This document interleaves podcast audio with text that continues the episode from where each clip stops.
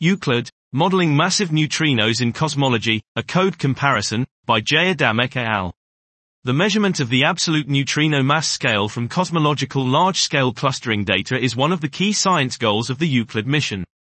Such a measurement relies on precise modeling of the impact of neutrinos on structure formation, which can be studied with n-body simulations.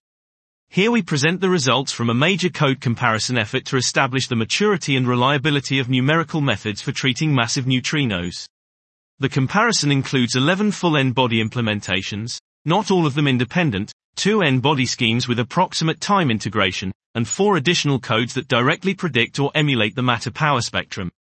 Using a common set of initial data we quantify the relative agreement on the nonlinear power spectrum of cold dark matter and baryons and, for the n-body codes, also the relative agreement on the bispectrum, halo mass function, and halo bias.